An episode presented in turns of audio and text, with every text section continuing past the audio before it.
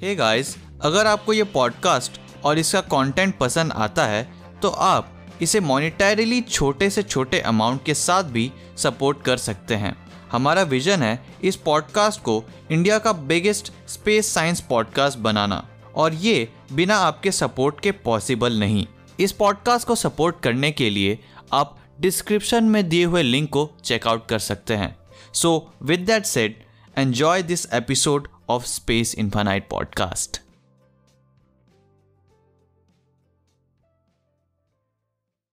एक variable star quite simply ऐसा star होता है जिसकी ब्राइटनेस चेंज होती रहती है। एक स्टार को वेरिएबल स्टार तब कंसीडर किया जाता है जब उसका अपरेंट मैग्नीट्यूड या ब्राइटनेस ऑल्टर होता है किसी तरह से हमारे अर्थ के पर्सपेक्टिव से।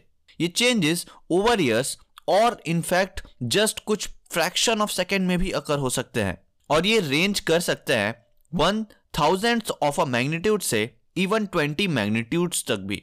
हेलो फ्रेंड्स, मैं हूं शुभम और ये है स्पेस इन्फिनाइट पॉडकास्ट, और इस एपिसोड में हम डिस्कस करने वाले हैं वेरिएबल स्टार्स के बारे में। More than 1 lakh variable stars total known है जिन्हें कैटलॉग किया गया है, और थाउजेंड्स ऑफ स्टार्स ऐसे हैं जो सस्पेक्टेड वेरिएबल्स हैं, यानी वेरिएबल्स हो सकते हैं। फ्रेंड्स, हमारा खुद का सन भी एक वेरिएबल स्टार है, और इसकी एनर्जी आउटपुट अबाउट अप्रॉक्सीमेटली 0.1% जितनी वेरी करती है इसके over 11 year long solar cycle में। First modern identified variable star था ओमिक्रॉन सेटी, जिसे बाद में रीनेम करके मीरा का नाम दिया गया, और सिंस 1850 न्यूमरस वेरिएबल स्टार्स को ऑब्जर्व किया जा चुका है इम्प्रूव्ड फोटोग्राफी, सैटेलाइट और टेक्नोलॉजिकल एडवांसमेंट्स की वजह से। जनरल कैटलॉग के according more than 46,000 variable stars present हैं मिल्की वे गैलेक्सी में।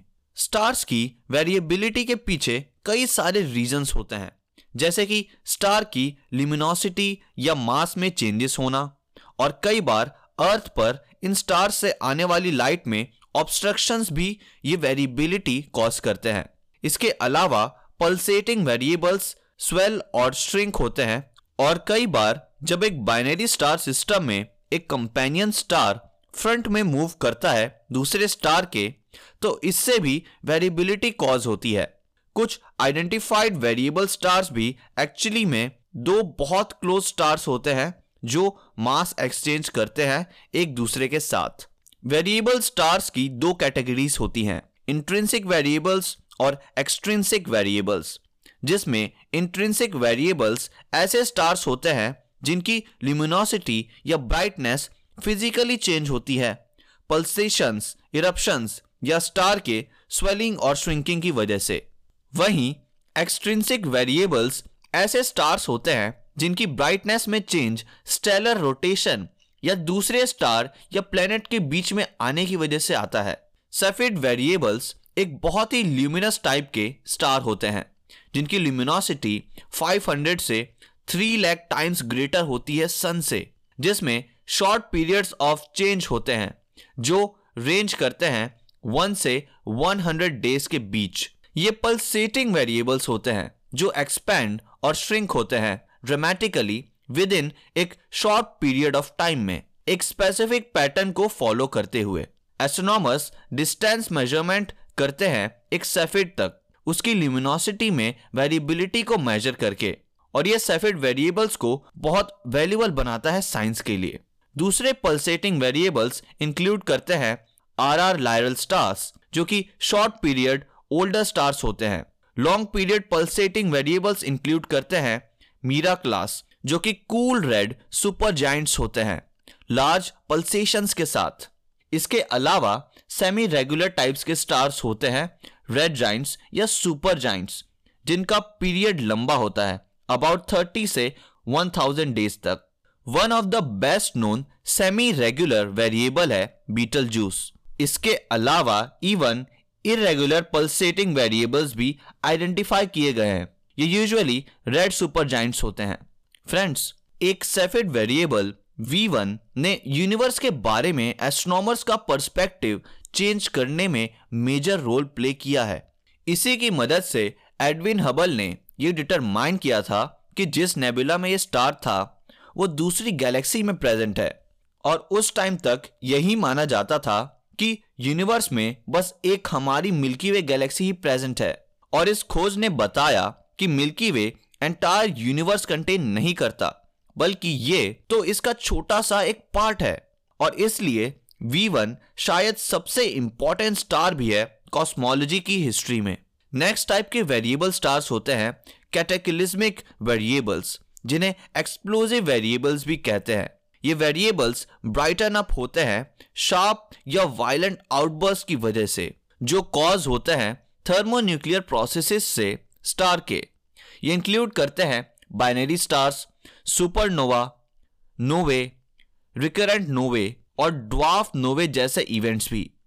और ये ग्रुप ऑफ इवेंट्स ड्रामेटिक या सडन मैग्नीट्यूड इंक्रीज डेमोन्स्ट्रेट करते हैं, यूजुअली स्टेलर एक्सप्लोजन्स की वजह से। इरप्टिक वेरिएबल्स ऐसे स्टार्स होते हैं जिनके सरफेस पर इरप्शंस या फ्लेयरिंग होती है, जो कि फर्दर और सब टाइप्स में डिवाइडेड होते हैं। ये सब इंट्रिंसिक वेरिएबल स्टार्स के कैटेगरी में आते हैं। वहीं एक्सट्रिंसिक वेरिएबल्स में एक्लिप्सिंग बाइनरी स्टार्स आते हैं। नासा के केपलर स्पेस टेलीस्कोप ने over 2600 eclipsing binary stars detect किए हैं अपने मिशन के दौरान। इसके अलावा रोटेटिंग स्टार्स भी एक टाइप ऑफ वेरिएबल स्टार्स होते हैं, जिसमें वेरिएबिलिटी इन स्टार्स के सरफेस पर वेरिंग ब्राइट स्पॉट्स की वजह से आती है, जैसे कि पल्सर्स, जो कि रोटेटिंग न्यूट्रॉन स्टार्स होते हैं। वेरिएबल स्टार्स पर रिसर्च एक्सट्रीमली इंपॉर्टेंट है, क्योंकि ये साइंटिस्ट को इंफॉर्मेशन प्रोवाइड करता है स्टार के प्रॉपर्टीज के बारे में, जैसे कि उनका mass, radius, temperature, luminosity as well as star के स्ट्रक्चर और कंपोजिशन के बारे में, और वो स्टार कैसे इवॉल्व हुआ है। इन डिफरेंट कैटेगरीज में वेरिएबल स्टार्स की कुछ पर्टिकुलरली वैल्यूएबल है एस्ट्रोनॉमी के लिए, क्योंकि इनकी वेरिएबिलिटी मेजर की जा सकती है, जैसे कि सेफिड वेरिएबल्स। सेफिड वेरिएबल्स पर रिसर्च ने हमें हेल्प किया है डिटरमाइन करने में यूनिवर्स की एज को, और इवन हमें इंफॉर्मेशन दी है डिस्टेंट गैलेक्सीज के बारे में भी। Hence variable stars significant role play करते हैं हमारी यूनिवर्स की अंडरस्टैंडिंग को बढ़ाने में। So friends, that's it for this episode and I hope कि आपको यह एपिसोड पसंद आया होगा। अगर आप इस एपिसोड को स्पॉटिफाई पर सुन रहे थे तो make sure to share with your friends, and if you are watching this on YouTube, make sure to give it a thumbs up and subscribe to the channel if you are new to the channel. और मुझे आप comment section में बताइए कि हम और किन topics पर videos या फिर ऐसे podcast या फिर इन topics को और कैसे interesting तरीके से discuss कर सकते हैं। Thanks for watching and stay tuned to Space Infinite.